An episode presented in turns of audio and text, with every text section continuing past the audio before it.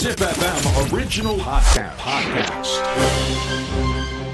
Who is the hero of the future society?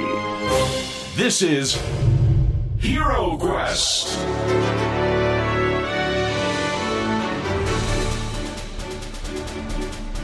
ポッドキャストナビゲーター杉原杏里です小林玲奈です ZIPFM オリジナルポッドキャストヒーロークエストこのプログラムは社会の課題を解決し豊かな未来をデザインするヒーローを探す聞く冒険プログラムです。さあアンリさん、はい。今回もよろしくおよ願いしろしくお願いいたしまます。すはい。最近、うん。ちょっと伺った話でいくと、はい。RDS 本社に自前のサーキットができたとお聞きしましたよ、私。作っちゃったんですよ。ついに、はいついに。で今 結構みんなに言われてるのは、はい。裏でその SNS とか通じてはい。公私混同も甚だしいだろうとか 友達たちからめちゃくちゃ言われるんですけど、はい。公私混同して何が悪いんですか？確かうんそうです。仕事とかなんだとかみんなくぎっちゃって、うん。もうちょっとスイッチ入ってますからね。でも本当に、はい。あの自分たちで開発したプロダクトとかがすぐ試せる環境っていうのは、もうすごく大事なんですよ。はい。すごいそのサーキットいつか見てみたいです、いや本当にもう楽しいですよ。もうぜひ遊びに来てください。あぜひぜひ。ぜひぜひ。よろしくお願いします、はいよろしくお願いします。はいさてヒーロークエスト今回の冒険のステージに進みましょう。アンリさん私たちが進む冒険のテーマをお願いします。ポジティブマインドの作り方です。ありがたい。あのね本当に今ねあのどうですか？そのはいレイナちゃんはポジティブですか？あの私ネガティブ代表だと思って 代表？レペゼン？はい、レペゼン。いや、本当にうん、こういう、まあ、仕事をしているので、まあ、もちろん、あの、常にネガティブとかマイナスな方向へ向かってるわけではないんですけれども、はい。割と私は結構全部受け止めちゃうタイプの人間なので、芸能界というところが割と向いていない性いやちょっ格なんですよ。と待って。早い早い早い。まだ始まって？ね数分だよ。勘弁してよ。でもねでもねそういうあの常に沈んでるわけじゃなくってそこをあのバウンドさせてちゃんと上に上げることもうんそのバウンド力がバウねンド力もあるのでちょっと今回はねそこも。やばいっすよ今日は。うん。楽しそうな回になりますよ。もうちょっといっちゃいますか。お願いします。はい今回お迎えするヒーローは書道家武田壮雲さんです。よろしくお願いします。もう、えーネガティブな武田壮雲です。よろしくお願いいちょったしまと待ってください。ネガティブモード。を。いや待ってくださいソンさん。え？世の中の人たちはポジティブな武田ソンしか知らないですよ。もういいんじゃないですか、ポジ いらないんじゃないですか、ポジティブとか。えー、どうしたんですか？なんか。いや驚きで、まあ、今47になりまして、はい。でちょうど僕会社辞めて書道家としてストリートからうん。ススタートしたんですけど22年前なんですね。はいで今パンデミックになり、いろいろ人類の転換期じゃないですか。はい。で僕もなんか漏れなくなんかその転換期に巻き込まれたのかいろいろこう具体的な、まあ、いくいくつかトラブルがあったっていうのはあるんだけども、はい。それがきっかけで闇に落ち自分で落ちていった感覚があるんですよ、うん。自ら。自ら、うん。でその闇っていうものをやっぱり自分はまだまだそういえばななんだろうって探索はしてたけど、はい。勇気がなかったと。うーん。で何をしたかっていうと全部今までの小学校から中学校高校大学と嫌な出来事。自分が落ちた。あの友達とのトラブル親とのトラブル弟のトラブル彼女とのトラブル、うん。まあいろいろありますありますよね。仕事でのトラブルから、まあ、怒られたことだったりふ人の喧嘩だったり、うん。まあすごく自分もネガティブになったことがいっぱいあってそれを具体的に書き出していったんですよ。はい。すっごい量あってびっくりして俺こんな闇ってたんだと思って。どのくらい羅列してたでもまあ箇条書きなので、うんあの A4 でまあ3枚ぐらいですかね。結構ありますね。結構ですね。まあでもありますよねみんな。だってありますあります。あります1年の中でもほらうん。人との不和とかあるじゃないですか、まあ例えばバーンってなんなくてもなんか気持ち悪い感じで終わるうん。モヤモヤしたままとか。でも僕すごいなと思うのはやはり孫さんもやはりポジティブがゆえにネガティブも持ち合わせてるなと思うのはやってしまったことを3枚書けることが大事だと思うんですよね。ああ大体覚えてないですよねこれねポジティブな時できないんですよね。あの見えなくなっちゃう。光で自分の光で、うん。見えなくなっちゃうんですけど闇落ちしてる時はもう余裕で書けちゃう。うん。光を探してるから。どどうしました？何か？ーいやすいません。私も全く同じことを日常的にやってます。え？え孫さん今回のやつは初めてですか？こんなの初めてですよね。あのじゃあ紹介していいですか？すみません。闇落ちの先輩小林玲奈あどうも今日ありがとうございます。来ていただいて。あ先闇輩。先輩です。あ闇先輩、はい。闇線？闇線。で闇線としてどどういうことですか？日常的にその。私は多分この闇落ちするポイントが、うん割と多くあるので、はい。その度にバーッと書き出して、はい。それを影にして光を求めるみたいなもう陰と陽の世界で私はもう常に生きてると思ってるんで、うん。だからあえて陰を作ってる部分があります。すごい。あえて陰を作ってで陽に行くみたいな。前回2人でねお話しさせてもらったんですけどもその時にアイデンティティクライシスみたいなことを話したじゃないですか、はい、うん。僕も何かあった時に自分のアイデンティティをうん。積み木のごとく崩すんですよね、うんうん。でそうすると崩れた時にうん。直すしかないじゃないですか、はい。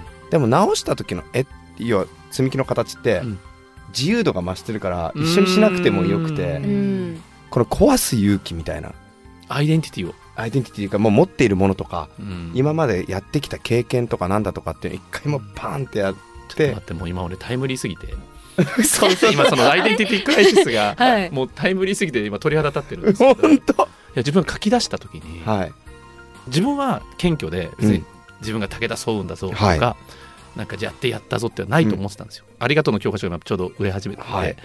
そういうなんだろう丁寧とかなんか偉そうに偉そうな本出してるんですよ、はい。だから自分もそんなに花は伸びてないと思ってたんですけど、うん。その書き出してみた時に、うん花伸びまくっとるやん。そうかな。そのなんて言うんだろう。いや人と比べてはなくてあもちろんもちろん。自分の中のエゴうん。あのダメな自分をこんなにとことん見つめたの初めてだったんではい。でやっぱ書き出してよかったのはもちろん闇落ちした時とか落ちた時っていろんなトラブルがあって全部自分のせいではないんですけど、はい。確実に自分が、まあ、簡単に言うとダメ男な時なんですよね起きてるのは、まあ、いい意味で反省したんですよ、だから今回初めて深い反省をして 自分を責めるのではなくてあこの感情とかこの思考を選択してる時に超ミスってるわっていうことが分かってうん。まあ、例えば彼女とか親とかはい。弟に対してすげえ邪険に扱ってるとか例えば自分が欲しいものだったり例えば認められたい女の子にモテたいと思ってる時は自分が好みの女の子にしか目がいってない時って身近な人たちをないがしろにしてるじゃないですか。ありがわゆるちですよね。邪険うん結構物にも仕事も人も邪険にしてることがいっぱいあったなと思っていいやてそれはすごくね共感します。わかります。でそこら辺もう一回アイデンティティ自分の持ってきたものをもう一回いい意味で認めて、うん。ダメなやつだな俺ってっていうことを認めることですごい楽になりました。僕今目が腫れてるんですけどなんでかっていうとこの30分ぐらい前に親父から久しぶりに九州にいる親父から電話ってきて、この話をしたら涙が止まんなくなっちゃって、うん。あーもう20分ぐらい親父もう70親父とはい。47の俺もおっさんですけど、もうおえつしながら 電話するっていうのをこの数十分前にやっててもうはい。親父も全部俺の苦しみとかも分かってくれて辛かったなって、うん。俺も辛い実は辛かったよっていう闇を初めて親父が全部話してくれたんですよ。ずっと辛いってその70になっても楽にはならないし、っていうことを親父が言ってくれてで大地と俺大地って本名言うんですけどお前は人のことを考えすぎ人に貢献するとか役に立つとかそれは素晴らしいことだと。一旦やめていいんじゃない？もう完全に自分のためだけに生きる時期じゃないって言われて俺はできないけどって言ってくれて。なんかすごい。泣きそう。ななちょちょっと待ってくださいね。えっ、とブースの中であの一人まず泣き始めましたけども。いやでもあのあれですね孫さんの言ってることって全員共通しませんか、はいそうですね、うん。で頑張れば頑張るほど訪れるうん、このなんていうんですか、うん。壁？壁ね。だから頑張ればたくさん超えられると思ってたのにもかかわらずもっとたくさんの課題というか自分が自分じゃなくなる瞬間、あれあれですかね、まあ、ちょっとネガティブな話になると、うん喉が渇いてる時の塩水飲むみたいみ水、うん。海の水飲むみたいに、うん、頑張れば頑張るほど枯渇感喉が渇いていくん心が渇いていく感覚っていうのが、多分僕たちの上の世代たちはそれでも頑張って生きてきたんだけども、ちょうど僕らの世代より下はちょっとずつ頑張れなくなってきていて、うん。例えばうちの子供たち今小2中2高2なんですけど、はい。あと学生ともよくクラブハウスとかで議論ですけど孫さん聞きたいことがあると。パパ聞きたいことがあるけど、成功したり頑張った先勝ち取った何かの先って何かあるの？うんって言われるこの質問に対してうん僕もいろんな成功者も見てきたわけですよ、まあそれはいろんなパターン、はい。まあ、ズバリこれ言っていいのかもわかんないけど、はい。何もなかったんですよ成功の先には。うん。何もないです。空虚です。すごくそこは、みんなが求めてる例えばキャーキャー言われる。うん。すごくお金持ちになってみんなあとはもしくは地位や名誉を得てすごいすごいって言われる。評価される、まあ、それが分かんない。金メダルなのかノーベル賞なのか、まあ、いろんな賞なのかもしれないしそれが実績かもしれないけども得ても得てもそこで心が埋まることは一つもないんですよ、うん。実は。ね。一瞬埋まったとしてもそれは外から来たもので一瞬コーティングされてるだけで、中身にはより影が落ちてるわけですよね。だから今まで弱かった自分とか承承認されてなかったダメだったと思った自分にいくら表面だけコーティングされても中身は変わってないわけですから、うん。中身は泣いてるわけですよね、うん。だからこの成功に向かえば向かうほど自分の中の本当の心をいわゆるさっきの邪険に扱ってたっていうことに気づき始めて、ぼ僕自身もそういうメッセージをずっと発してきたんですけどちゃんとさっきの先輩みたいに 小林先輩みたいに勇気を持ってガチで向かい合うっていう時間をとってもう一切インターネットも遮断して誰とも一人で向き合う作業っていうのをやった時に最初怖かったんですけどはい。すごく楽になれたんですよね。うん。パイセンさすがですよね。すごい。でもそのパイセンのやっぱりちゃんと自分のマインドをそのコントロールする術を知ってるってことだよね。そうですね。でもまあコントロールできない時ももちろんありますけど、うん。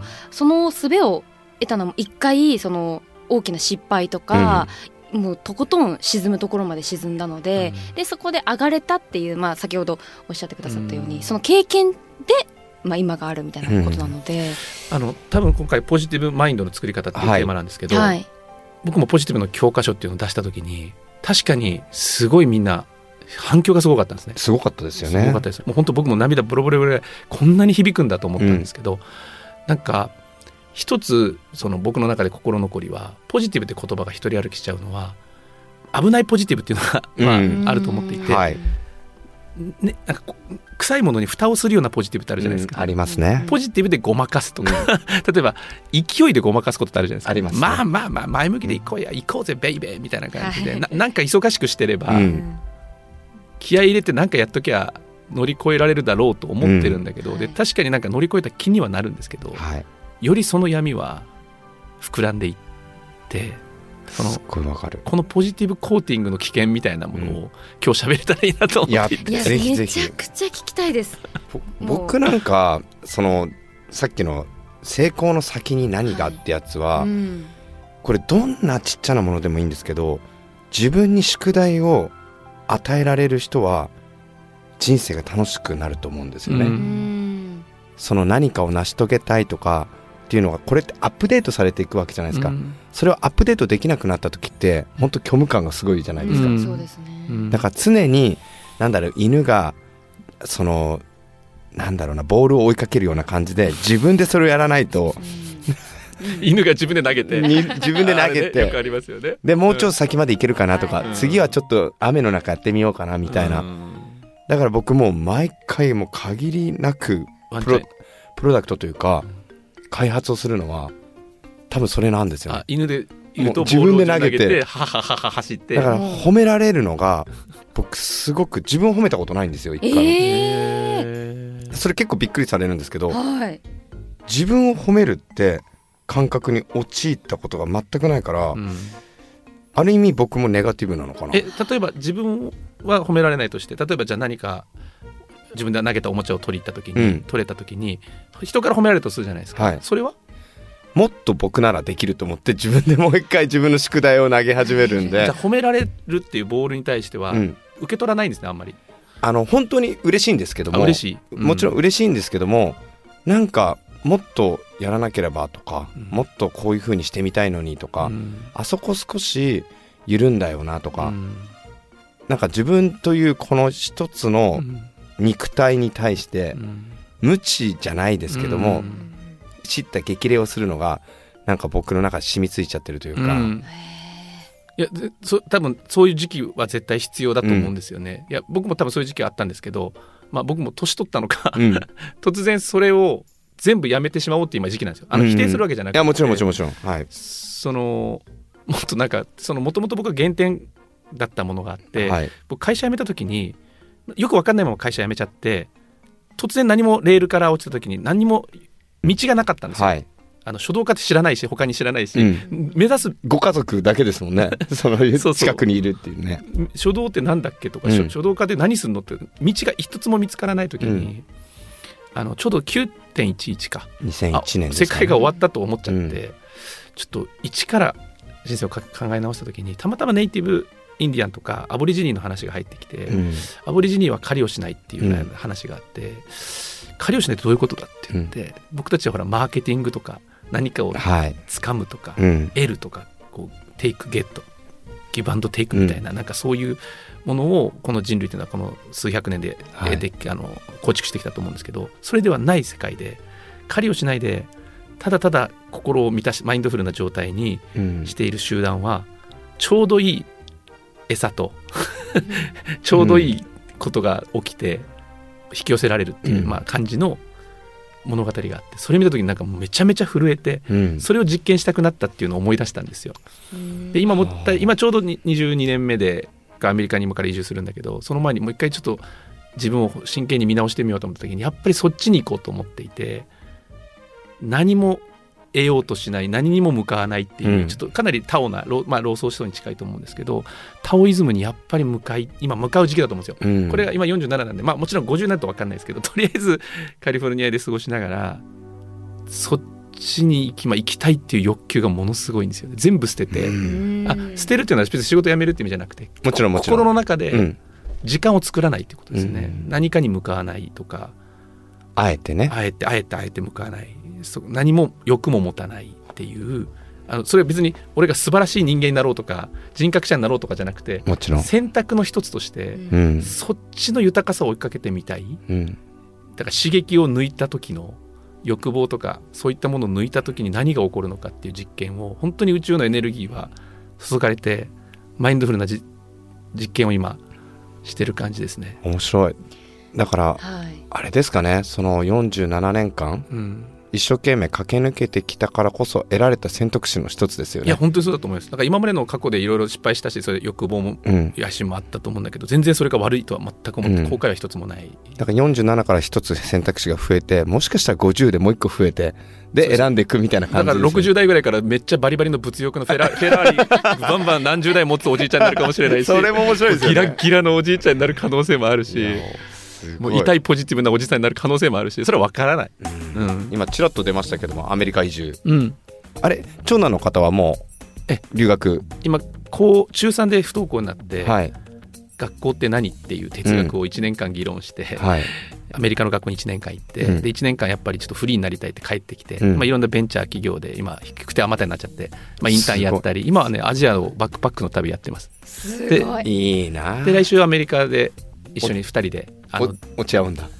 落ち合ってニューヨークロサンゼルスサンディエゴサンフランシスコと、まあ、アメリカの旅を2人きりでちょっとロード親子でトリップ？ひたすら人生について語りながらロードトリップをしてちょうど今変わり目なんで僕もなんか無に帰る次のステップって感じですよね。いやーいいタイミングですね今日そうですね。でもこの時代うんに一番今必要なテーマじゃないですか、なんか私の周りとか SNS がやっぱりね、あの身近になってから、はい。よりそのなんだろうな人からどう見られるとかあと自分がどうしなきゃいけないみたいな課題に追われて、うん私とかあの、まあ、リポーターとかもやってるので、たまに SNS になんかこういう陽キャの人嫌いとか書かれるんですよ。うんもう伝えたいよねでも本当になんだろうなその私以外にもめちゃくちゃいると思うんですよ。どうやっうてん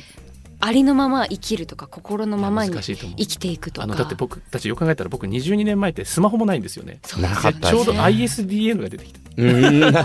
で常時接独自のところにやっと常時接続だったんですよ。はいでそっから、まあ、今考えたらこのいきなりどうしたの？W i f i って最近じゃないですか。はい。光ファイバーが出て出きててきてでうん。W i f i でできてあれ TikTok なんかなかったじゃないですか。はい。なかったです。何ショート動画って何みたいなじゃないですか。でインスタグラムも突然なんか何あれあれっていうのがあって加工技術って何っていうのが、うん。つい最近じゃないですか。で Zoom とか。で LINE も実はそんな経ってないですもんね。立ってないです立ってないです。僕はねちょうど22年前に NTT 辞める時に僕は情報科学出身なんで、うん。そのちょちょうどそういう IT の周りはい。のど真ん中だったんで、ちょうどドッグイヤーって言われてたんですよ。そのドッグイヤ要するには時代が突然ー変わまあ変わる犬みたいに、はうん。犬が走るみたいにうん。速くなるよっつって、はあでこの次がマウスイヤーみたいなことが、なんかいろんなとにかく時代の回転が、うん。あのマウスのほらなんかあのあれみたいなラットレースっうんはいていう言葉が流行ったぐらいこれ加速するよって言われてたんですけど今さらに加速が加速を生んで、うんでも俺たちその中にいるから分かんないんですよ。うん。そうなんですよね。想像以上に今俺たち情報の渦とかスピードの渦に巻き込まれまくってるのでこれやばい状態だと思うんですよ。ねで。すよね。この SNS とか、まあ、情報社会の中での生き方とかリテラシーを僕ら今実験されてると思うんですよね、うんうんうん。その次の世代の最適解を見つけるために。でもねだからネガティブな話になると今 AI があるじゃないですか。僕の,、僕の隣の研究室 AI だったんですけど、まあ、AI の研究者ともいろいろ話すんですけど AI のまあもちろんいいところもあるんだけど AI って今ドーパミン研究もできるんですね。つまりうん。僕たちが無意識にもうドーパミンコントロールされてるんですよ。インターネット上は全てビジネスなんで、はいビジネスって結局相手を興奮させたものの勝ちですよね。視聴率を取ったり、はい。購買させたものの勝ちなんで不安を煽ってネガティブを煽ってそれを満たしてあげるっていうビジネスしかビジネスとして成り立たないので、僕ら常に今 AI でも完全に無もう無感情で僕たちは全部読まれていて僕たちのドーパミンがドバドバ出るような刺激物ばっかりを普段からうん。僕らは与えられてるんですよ。だから自分の頭で今考えられる状態ではない。うん。ですよ。自分がいくら考えても。だから抜け一回この変なスープから一回抜け出そうと。抜け出さない限りは無理だなっていうのがやっぱり僕もいろいろあってでも、まあ、これ極端になるとね変な思想家みたいになりたくないんで、別にみんなで山にこもろうとかもないし僕は僕はそう そういう思想家タイプ似ではないので。合似合わない。すぐ帰ってきそう。あのみ3時間ぐらいで帰って山からなんかあの SNS 発信そう山だったらいいでしょみたいな。山なう。山だって今の僕たちの時代って一人になることがないですもんね。常に何か連絡が来てる状態っていうか確かに。常時接続ですもん。多分あれって今俺たち常時接続って言葉があの時はインターネット用語で出てきたけど、うん。今心が常時接続になってますようね、ん。だからこれってやばいことだと思うんですよ。どどこで抜くのっていう。いや本当になんか一人になる一人になりたいと思っても一人になることの難しさというか 一人になりたいのに常に誰かが周りにいるその情報とか、は友達じゃなくてもその SNS とかでうん。出てきたりとか、いやだから本当になんだろうな。心をデトックスさせるとか、うん。綺麗にクリアにするってすごい難しいんじゃないかなっ難しいです。てなんかね一つ思ったのは僕ずっと言ってたんですけど目的意識って僕らなんかすごく重要なように教えられてきたんですはい。何のために今勉強やってんの、はい。何のために生きてんのとか。その何のためにって確かに素晴らしいことなんだけどそもそも何のためにっていうことって未来のことじゃないですか、うん。だからそれが今は加速しちゃって例えばご飯食べるのも健康のためにとかウォーキングするにも健康のためにとか全部が未来のために今何かに向かうっていうこの時間軸が異常にずっとできてるので、うん。実は僕らずっと今に生きてないっていうそのも目的を見ながら今を生きてるっていううん。不思議な時間がどんどんどんどんこう今から離れていってる。この空虚な時間がどんどん心の中に広がっているのでこの時間を僕はこのゼロにしたい。うん。いいんですよね。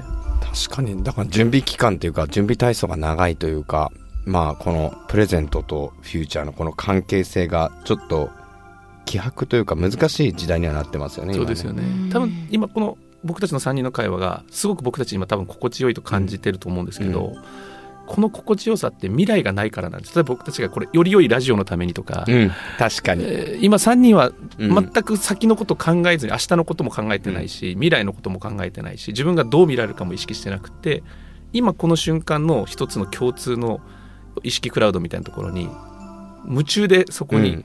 子供みたいにそこにいるのでここに時間が今ないんですよね多分。うん。だからすごいこれ心地いいと思うんですよね、はいどうですかレイナちゃんは今の話を聞いて。いやなんか言葉に言語化するのが難しいですね、本当ですよ。だってまず武田孫雲さんの説明してないからね今日。いやそうなんですよ。まあもちろんしなくてもねみんなね。あの駆け足でいけばねあの書道家武田孫雲さん。それでいいそれで あの有名なのはあの天地人で、はい。もちろん存じ上げておりますけれど。今落ち武者みたいになってます。いやそんなことない。でもやっぱり両方持ってるからそれができるんだなっていうオーラは感じますよね、すごいですよね。人間のこの陰と陽のねはい。バランスって。でも絶対全員がそうだから本当にポジティブな人はいないしうん。全部ネガティブな人は見たことも、まあ見たこともって存在がし仕方がないですもんね、はい。全てね、いやでも本当にすごい後輩できましたよ。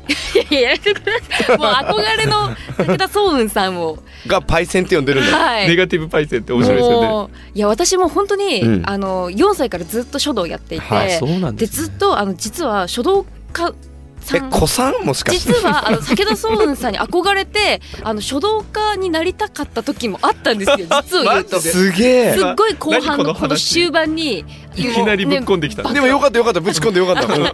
そうなんです。であったぐらい私的にはもう憧れ尊敬の方なんですけれども、そんな人から？そんな人から陰の部分の意見だったり感情というものあ同じ気持ちなんだとか同じ人間なんだっていう。でもねネガティブにパイセンは レイナさんはあそうです、まあポジ、はい。そのネガティブに向き合う時って僕「丁寧度」って本出した後に、はい。ありがとう」の教科書出した後今ちょっとネガティブの教科書進めてた時に、はい。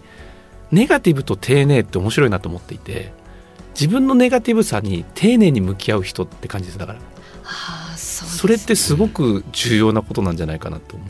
そうですね、うん。ずっと逃げていた期間もあったんですけどやっぱこう向き合うからこその出てくる、まあ、新たな因もありますけれども、うん。だからこそのこう用意に迎えるみたいなはスタートを切れるので。めちゃくちゃ今日喋るね。いやー確かに。めっちゃ喋るじゃん。今日14回目のゲストの方で一番喋ってるしあの僕もなんか元気になってよかったなと思って。いや本当になんか、なんだろう私の心を引き上げてくださった、いえい孫さん申し訳ないんですけど最後にあのパイセンって呼んであげてもらっていいですか？それでね前半戦は締めさせていただいて。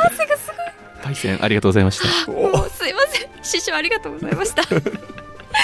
さあということでヒーロークエスト次回も書道家の武田壮雲さんをお迎えします。よろしくお願いいたしよろしくお願まいしま